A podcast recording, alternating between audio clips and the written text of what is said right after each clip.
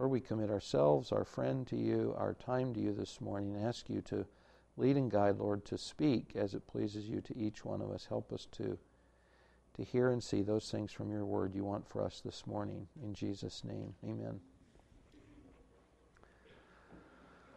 The book we're in this morning uh, deals with two kind of big picture, big worldview questions. One is why does God take so long to answer prayer, or why does God leave things the way they are so long? Why doesn't He do something sooner?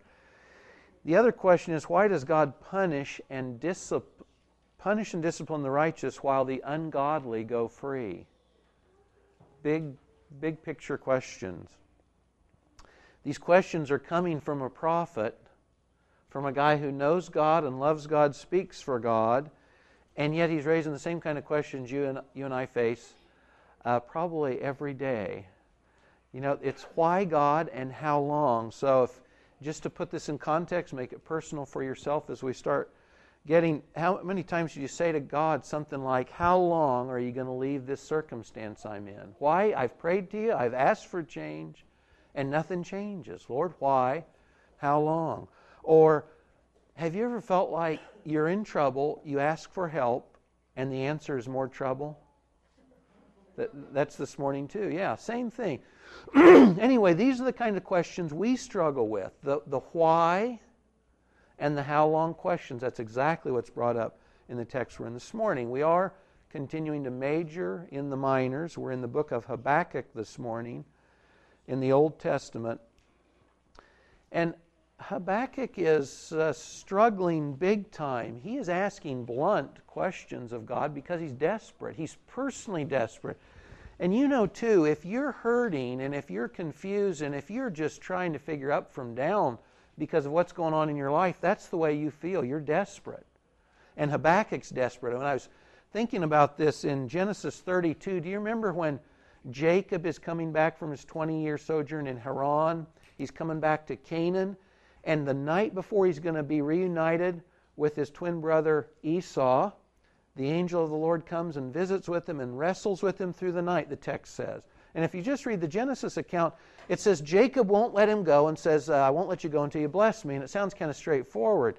Boy, you read Hosea 12 and it says, He wept and sought his favor. And the picture is this Jacob's facing his brother who 20 years ago said, I'm going to kill you. And he's coming back, and now he's got wives and children to take care of and to protect. And he knows Esau, with 400 soldiers, is coming his way. So he is desperate to hear from God. And he, he says to the angel, Lord, I won't let you go until you bless me because of his desperation. He's got to have something from God. Habakkuk's a bit like that this morning. He is troubled, he is vexed. God's telling him some things, he's seen some things in his life and he's troubled and he's got to hear from God. And so he's asking blunt questions of God why and how long. By the way, I'd say he's not disrespectful in this. You know, you and I can't hurt God no matter what we say to him. He's above any hurt, but showing respect is appropriate. He's respectful, but he's desperate and he's kind of he's in God's face as it were with these questions because of that. Habakkuk just to put this in context, most of us forget where the prophets lived or when, you know, in the minor prophets. I don't know if this helps you at all. Uh, but Habakkuk lived in a, in a great period of transition in the 600 BC period. So, you know, as we've looked at the other minor prophets, we've talked a lot about the Assyrian Empire and Nineveh. Habakkuk lives to see the end of the Assyrian Empire and the rise of the Babylonian Empire he lives through the Reformation period of the last good king in Judah, King Josiah. And when Josiah got the throne, he enacted all these restoration moves. They got rid of all this idolatry stuff in Jerusalem and Judah. And they reinstituted and cleansed and repaired the temple, and things were going great. The trouble was when Josiah died, was killed by Pharaoh, uh, everything went back right the way it was. So Habakkuk lived through this great time of spiritual renewal and then he saw everything fall apart after Josiah's death. Things went right back the way they were before. So he's been talking to God about these things. By the way, too, like the other prophets, there is so much. Uh, my, my last point I could talk about all morning. and we're doing a whole a brief book survey. so I've told myself I have to stay on my notes. It's kind of a it's a race through Habakkuk, but we'll try and cover the main bases. Habakkuk's name, actually the meaning of his name is unclear, but embraced or embraced by God's the best guess. And as we start Habakkuk, how many here have read Habakkuk in the last year? Yeah, yeah. And actually, that's generous. I wouldn't expect that many hands. Let me just encourage you by telling you Habakkuk is one of the great books in all the Bible. And just something we'll look at at the end Habakkuk's one verse in Habakkuk. I, would, I don't think this is overstatement. One, one verse. In fact, a fraction of one verse in this book that most of us never read has probably changed the course of world history in the last 500 years more than any other verse in the Bible. And when I wind up, you can tell me if you think that's an overstatement. The first thing, the first question for Habakkuk is why is God taking so long to change things in Judah? What's up, Lord? Why won't you come back and make things right? Starting in Habakkuk 1, I'm going to jump in at verse 2. Ha, did you find it anyway, Habakkuk? Okay, uh, how long, O Lord, will I call for help and you won't hear? I cry out to you violence, yet you don't save. Why do you make me see iniquity and cause me to look on wickedness? Destruction and violence are before me, strife exists, and contention arises. Therefore, the law is ignored, and justice is never upheld, for the wicked surround the righteous. Therefore, justice comes out perverted. Notice the words he says iniquity, wickedness, destruction, violence, strife, contention. None of these things are good things. These are opposed to God and God's knowledge and holiness and all the things Habakkuk knows God's after. So he says, Lord, this is going on. How long must I call out to you for help? And you're going to leave things the way they are you know, in my life, I don't have to think very long or very hard to think. I've, I've asked God these same questions Lord, how long? I've talked to you about these issues. How long? And then how often do I talk to God about it? And it, go, it doesn't just not get better, but it does go literally. It goes from bad to worse. And you and I are with Habakkuk, oftentimes in our life, we think things are going to get better, or we think surely if I wait three months or three years or whatever, then it'll change and everything will get better and go away. And, you know, the months come by, the years go by, and it doesn't. And that's where Habakkuk's at. He knows the situation isn't honoring to God, and he's saying, hey, what gives? Why don't you come in and change it? By the way, I love the fact that here's a prophet going to God, asking the hard questions, uh, no different than I do, or no different than you can. I think it's absolutely appropriate when you're confused, vexed, frustrated, whatever, you don't understand what's going on, that you go to God and say, God, what gives? Sometimes He answers and tells you, and sometimes He doesn't, and that's His prerogative. But I love the fact that Habakkuk's going right to the source with the question. Habakkuk's going to get an, an answer from God. God's going to answer, but it's not going to turn out to be what he wants to hear. But God does answer about uh, ending the injustice that's going on in Judah. So at verse 5, God replies, Look among the nations and observe, be astonished and wonder. I'm doing something in your days you would not believe if you were told. Behold, I am raising up the Chaldeans, that fierce and impetuous people who march throughout the earth to seize dwelling places which are not theirs. We call the Chaldeans commonly the Babylonians. They are dreaded and feared. Their justice and authority originate with themselves. Their horses are swifter than leopards, keener than wolves in the evening. Their horsemen are come galloping. Their horsemen come from afar. They fly like an eagle. They come for violence. Their horde faces forward. They collect captives like sand. They mock at kings. They uh, heap up rubble to capture cities, etc. They whose strength is their God. Habakkuk saying, God, things in Judah aren't right, so I want you to come in and make them right. And God says, Okay, Habakkuk, I'm going to do that. I'm going to come in and I'm going to make things right because I'm going to wipe out Judah with the Babylonians.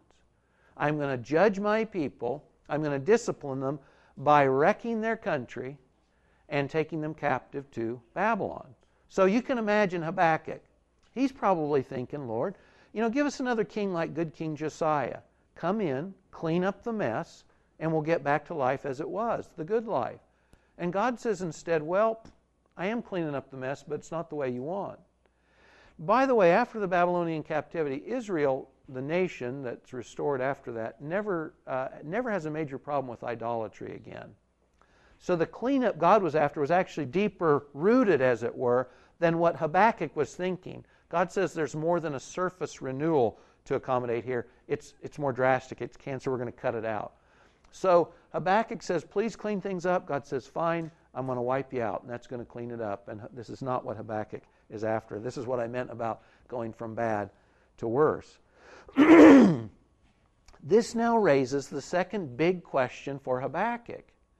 Because God's just told him he's going to take those evil, violent, pagan Babylonians to judge the not pristine, but covenant people of God, the Jews. And so Habakkuk's thinking, how can the wicked be used to judge the righteous? Or, how can God take the wicked Babylonians to judge the less wicked Jews? Be, you see, to Habakkuk, this sounds unfair. If Johnny breaks the neighbor's window and Fred uh, burns the neighbor's car and God disciplines Johnny for the window, he's wondering, what about Fred? And that's what Habakkuk's doing. What do you mean we're, we're getting the axe? But they're the ones who need it worse than us.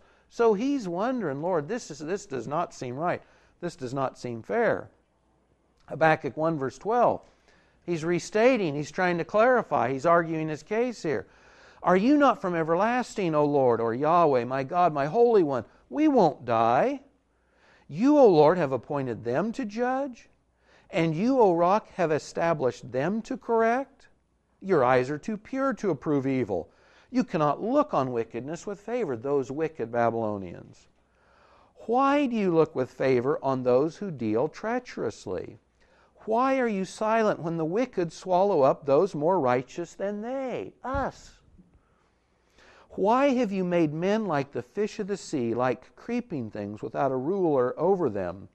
The Chaldeans bring all of them, humans, like the fish, up with a hook, drag them away with their net, gather them together in their fishing net, and they rejoice and are glad. Therefore, they offer a sacrifice to their net. They burn incense to their fishing net, because through these things their catch is large and their food is plentiful. Habakkuk's saying this two things. One, Lord, these guys are so wicked and violent, they gather up the peoples of the nation like a fisherman pulls fish out of the sea. It's so easy because they're so violent. But Lord, besides that, they're so dull and stupid. They're, they're idolaters. They're worshiping their own strength, their own military prowess, etc., as if a fisherman would worship his net because that's what he's catching the fish with. So it's as if Habakkuk says, Lord, let me tell you what they're like so you can change your mind because you don't understand how bad they are or how dull or how idolatrous or whatever. For Habakkuk, God is somehow violating his own nature of justice because he's going to use those wicked, dull, idolatrous Babylonians against the better Jews. Doesn't seem right. Now, you can laugh about this, but he reminds me of Abraham. Do you remember Abraham in Genesis 18? Uh, Abraham's talking to the angel of the Lord who's come and told him he's going to go down and visit Sodom and destroy the city.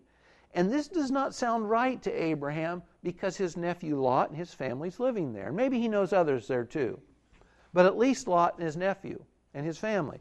So Abraham says, Will you indeed sweep away the righteous with the wicked? God, this doesn't sound fair. Suppose there are 50 righteous within the city. Will you indeed sweep it away and not spare the place for the sake of the 50 righteous who are in it?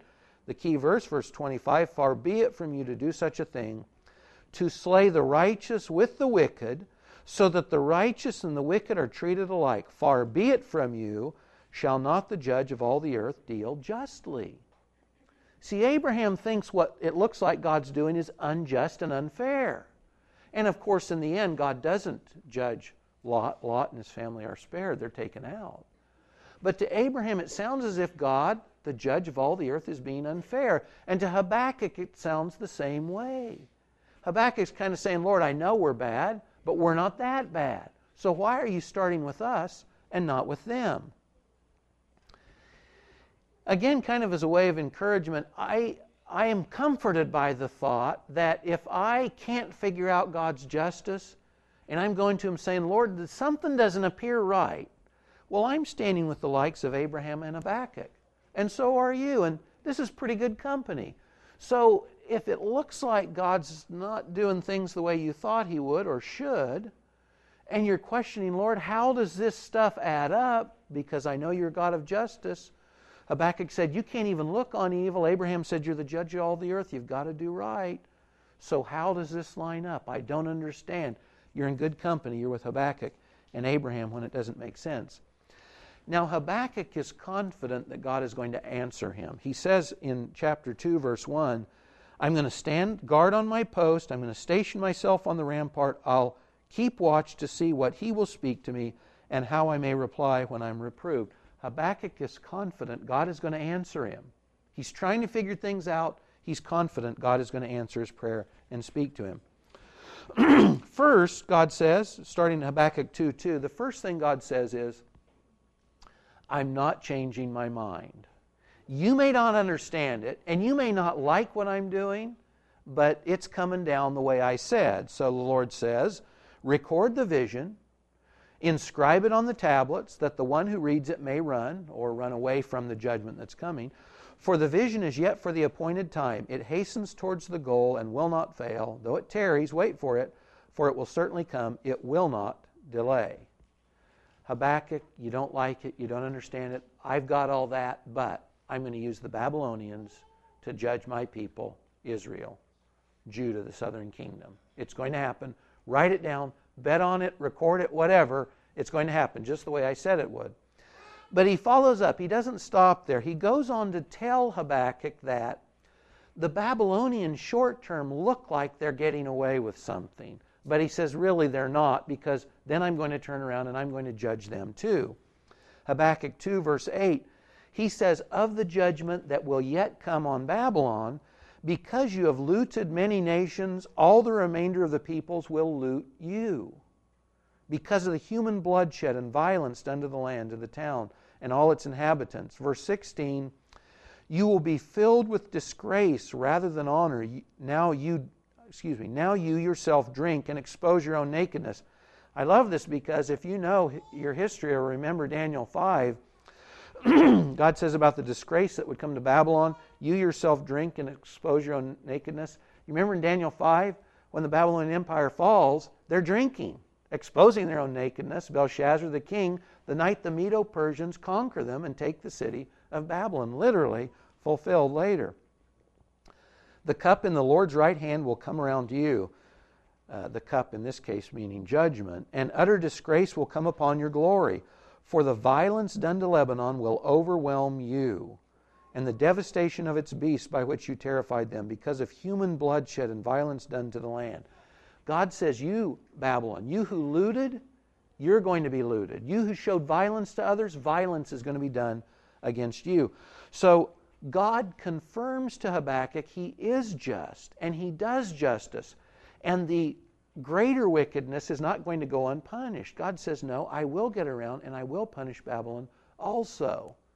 It's not in the timetable, it's not in the way you want to see this done, but God says He will punish the ungodly.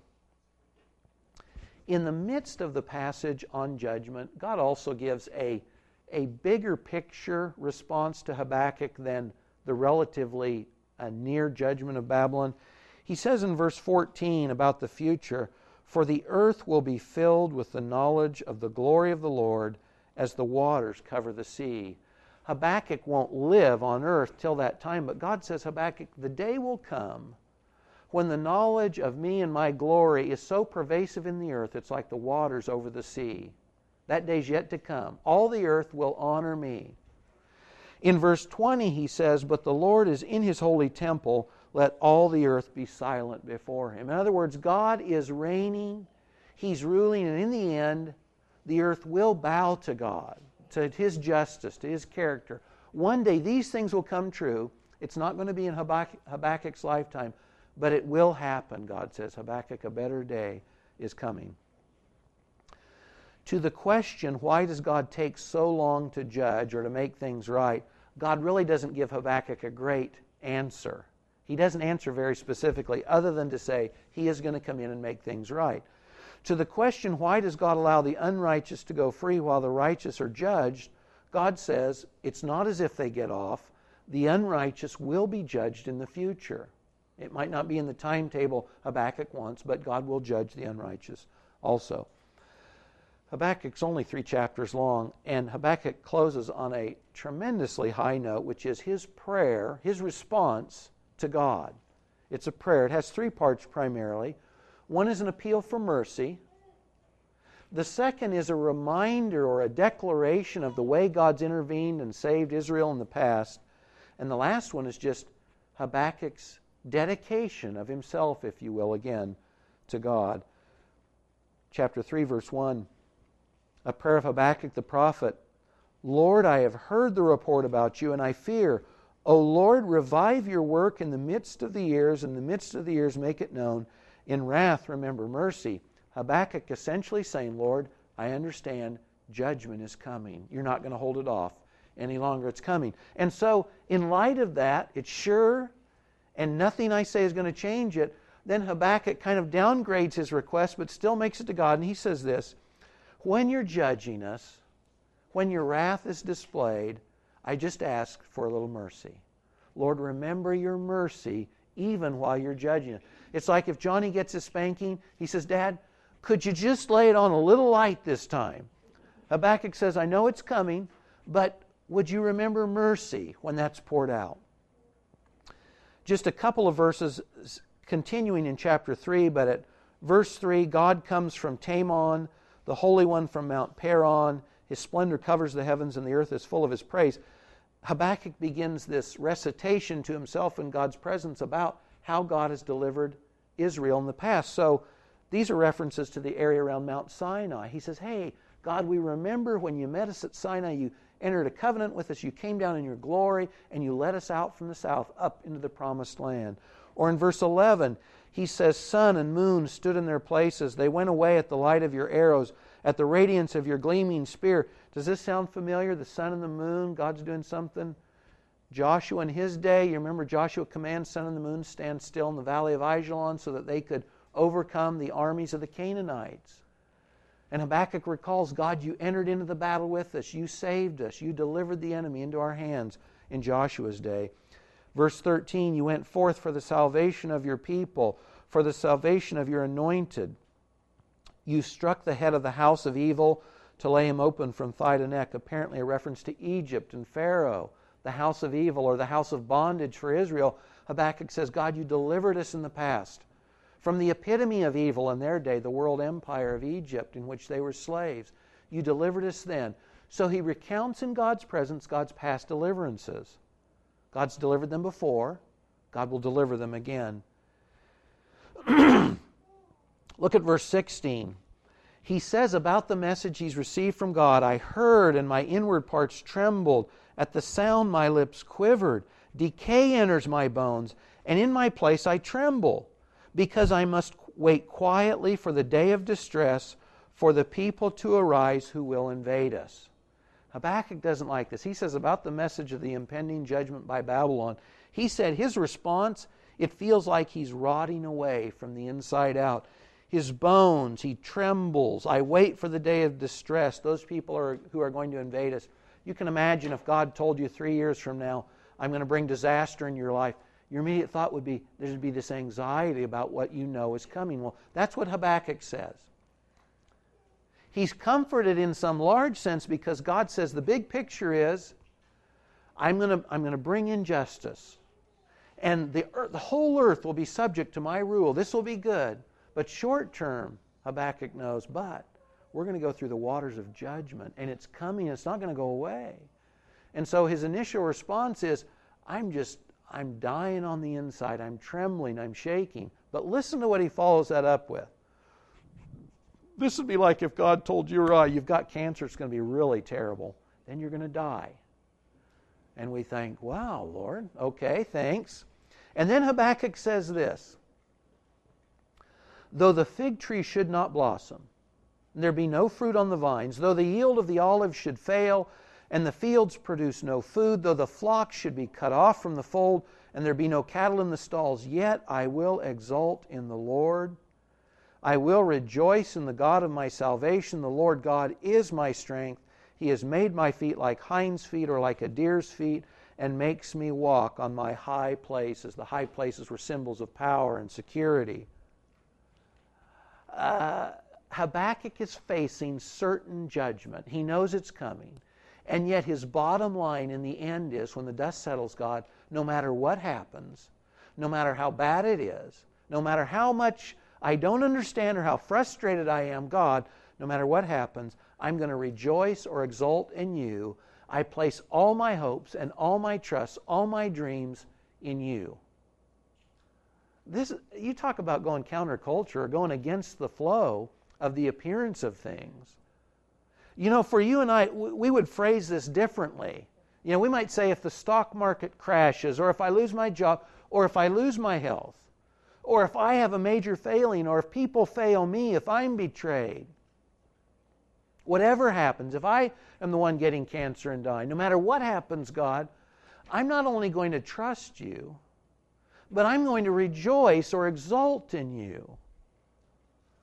This is life changing stuff. And I confess, of all the minor prophets that this is the eighth, I've been more challenged by this one than any of the others because it hits me where I live. What am I willing to trust God for? And when my life doesn't go the way I want it to or the way I thought it would, and when God's not fair the way I thought He would be and should be, what's my response? Uh, I'm not sure I'm standing with Habakkuk here or standing with him very well. This is where the rubber meets the road. This is when you lose your job or your health. This is whatever, your marriage fail, whatever, whatever you can think of. You know, Habakkuk's talking about things, there'd be no food. Or, you know, if an army came in, you know what they'd do? They'd ruin the crops. They'd cut down the orchards. They'd cut down the trees. They wouldn't leave you any food. He says, no matter how bad it gets, God, I'm going to trust you. And beyond that, I'm going to rejoice in you because you're still the God of my salvation. And I know that in the end, whatever happens between now and then, I know that in the end, you're going to make me like a deer walking on the high places above all the troubles, above all the confusion, above all the despair. You've made me this creature for the high places, and that's where I'll end. Judgment's coming. I know it's going to happen. I'm trembling now thinking about it, but my bottom is God, I trust you. And beyond trust, I'm going to choose to rejoice in you, knowing how the story ends. Psalm 46, I couldn't help but think of this a psalm of David, David puts it in these terms God is our refuge and strength, a very present help in trouble. Therefore, we won't fear. Though the earth should change, and though the mountains slip into the heart of the sea, though the waters roar and foam, though the mountains quake at its swelling pride. You know, the image here, I mean, you close your eyes, you're in an earthquake, and the ground beneath you is slipping into the sea, and David says, I won't be afraid. At verse 10 in Psalm 46, cease, cease striving, quit being anxious. Why? Know or realize that I'm God. I will be exalted among the nations. God's saying that to Habakkuk. I will be exalted in the earth. The earth will be covered with the knowledge of the glory of the Lord as the waters cover the sea. The Lord of hosts is with us. The God of Jacob is our stronghold. Same thought, different picture, different scenario, but exactly the same thought no matter what happens, no matter what comes, no matter how much it looks like I wanted it to or didn't want it to, my bottom line is God is my salvation. He's my stronghold, and in the end, He's going to set me in the high, lofty place.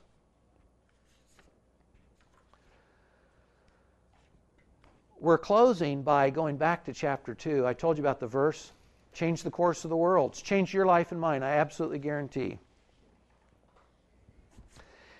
this is funny too. I, I love this. In chapter 2, God is describing the wicked that are going to be judged. So he's talking about the wicked. And in contrast to the wicked, he throws in just a little line to say, in contrast to the wicked, this is what the righteous look like. So this isn't even a verse. This is a piece of a verse. This is just a fragment. So in Habakkuk 2, verse 4, Behold, as for the proud one, his soul's not right within him, but the righteous will live by his faith. But the righteous will live by his faith, but the righteous will live by faith. In 1510, there was a super depressed monk who was crawling on his knees up the stairs of a church in Rome when the words of Habakkuk 2, verse 4, hit him. And you know who the monk was? Martin Luther.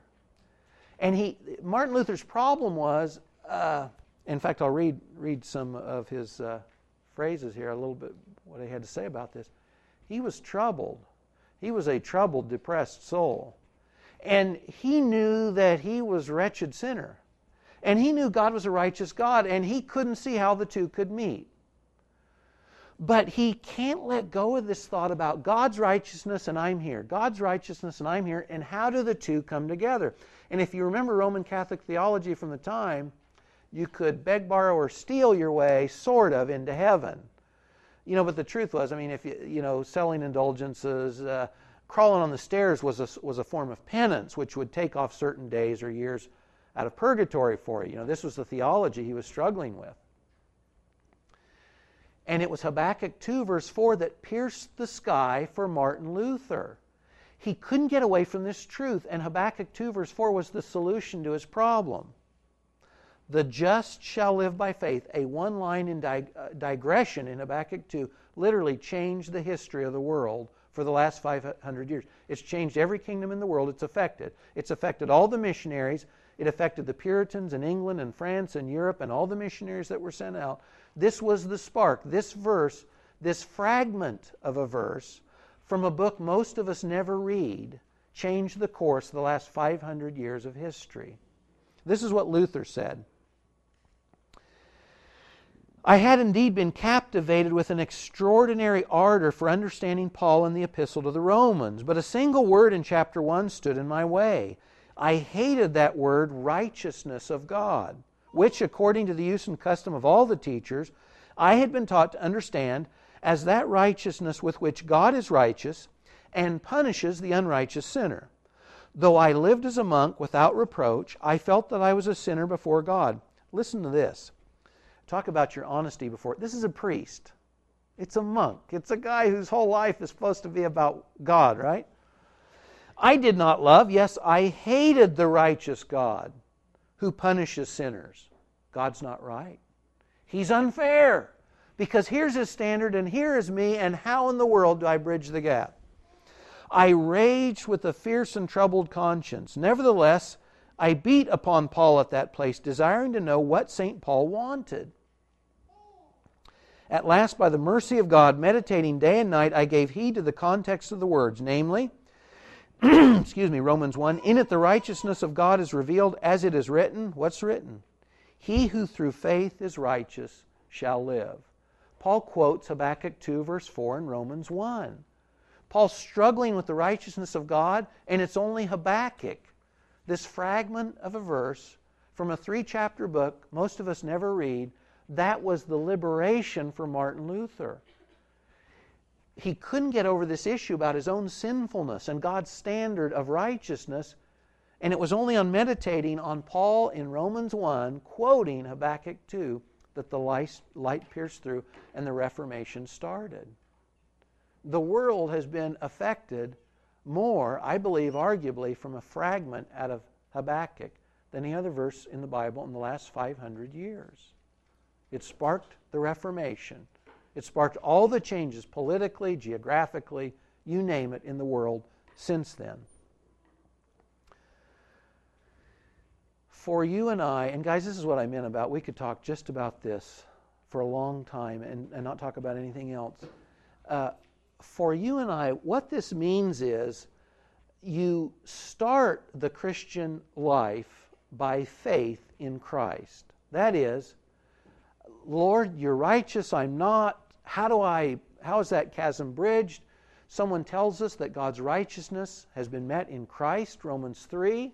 He's our substitute through faith in Christ, not by works of man, not by our righteousness. We're imputed, we're given the righteousness of Christ. Most of us, though, after that, what do we do? Like the Galatians, we go back and we say, God, thank you for putting me in Christ, giving me your righteousness. And now I'm going to live up to your holy and righteous standards. And, and then what happens? It, it doesn't work. And we're like Luther. We're saying, God, it's not fair because you're up here and I'm down here and I'm a Christian and I'm in Romans 7 doing what I shouldn't do, not doing what I should do, and I just can't seem to get out of this hole. Well, guys, the answer is Habakkuk 2, verse 4, quoted in Romans 1. The answer is not you're working harder, it's not working smarter. It's not, in the end, it's not so much about you and I as it is about taking God at His word. It's about faith. And as I've been thinking about this this week, I'm just thinking, Lord, if somehow I could get a hold of this the way Habakkuk did, it would transform every area of my life in ways I would like to see transformation. Can you imagine if your response to life was like Habakkuk's, Lord, I don't like what's coming on, but I know you're just. I know you're better than fair, you're just.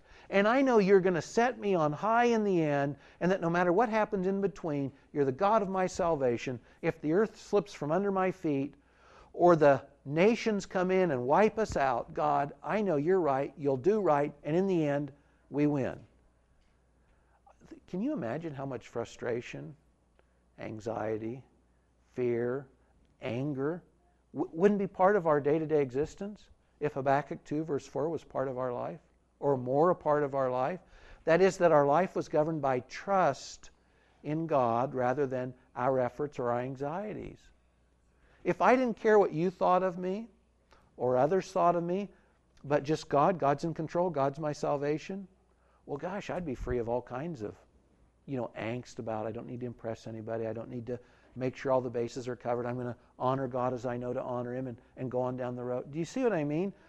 Uh, Lord, my bills, I, I feel like I don't have enough money this month, but God, you're the God of my salvation.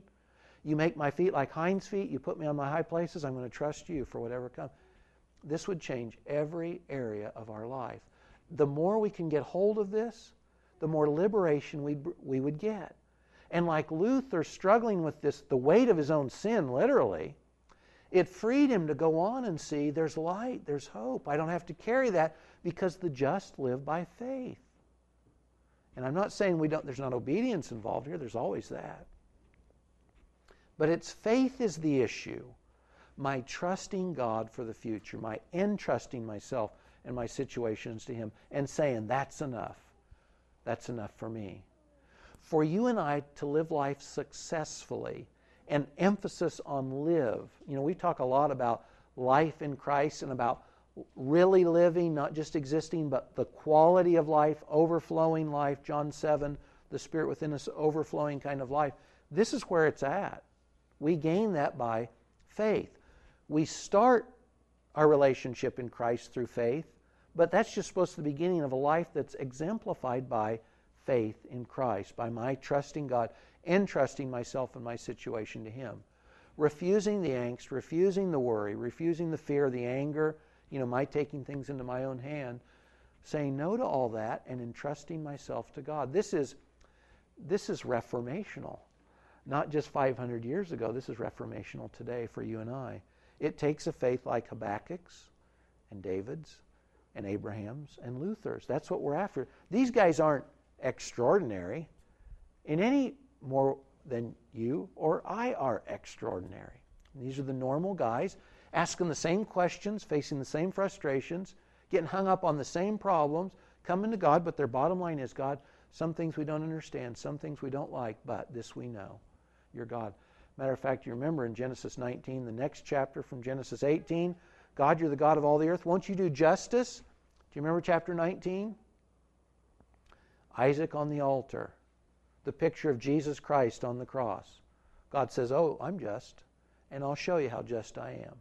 The next, very next chapter. It's good to be in the company of Abraham and Habakkuk when they're asking God the whys and the how longs. That's a good place to be. You're in good company. And then it's better to end up where they ended up, trusting in God and entrusting themselves and everything that comes down the pike to God, whatever else may happen. Let me close by reading a few words. I'll bet you know some of them. Inspired, no doubt, in some degree by Habakkuk 2, verse 4. Written by a guy who knew their value. A mighty fortress is our God, a bulwark never failing. Our helper, He, the God of my salvation. amid the flood of mortal ills prevailing. Going down, though this world with devils filled, or Babylonians overwhelming me, or job failure, or whatever, should threaten to undo us, we won't fear, for God has willed His truth to triumph through us. The prince of darkness grim, we tremble not for him. His rage we can endure. Why? We know how the story ends. Lo, his doom is sure. One little word shall fell him. That word above all earthly powers, no thanks to them abideth. The Spirit and the gifts are ours through him who with us sideth. Let goods and kindred go. Don't worry about it. This mortal life also, don't save your life. The body they may kill, God's truth abideth still. His kingdom is forever. That's the bottom line. Let's pray. Lord, I'm so thrilled that in a dusty little corner of the back of our Bibles lies a book uh, and a verse and a message so powerful, Lord, that it's affected the last 500 years of history. Lord, a verse so powerful that it transforms us from sniveling weaklings to confident, bold children of, of the King.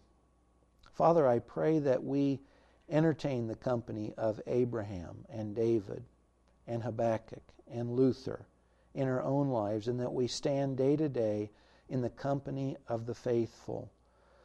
Lord, trusting you, entrusting ourselves and our situations to you and your care, refusing worry, refusing to take things up in our own hand as if we could, but Lord, trusting you. Lord, thanks too that we know in the end you put all things right.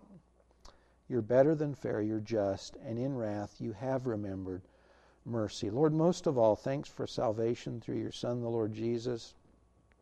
Thanks that your judgment and justice were met fully in him, and that we get the benefit of that. In his name, amen.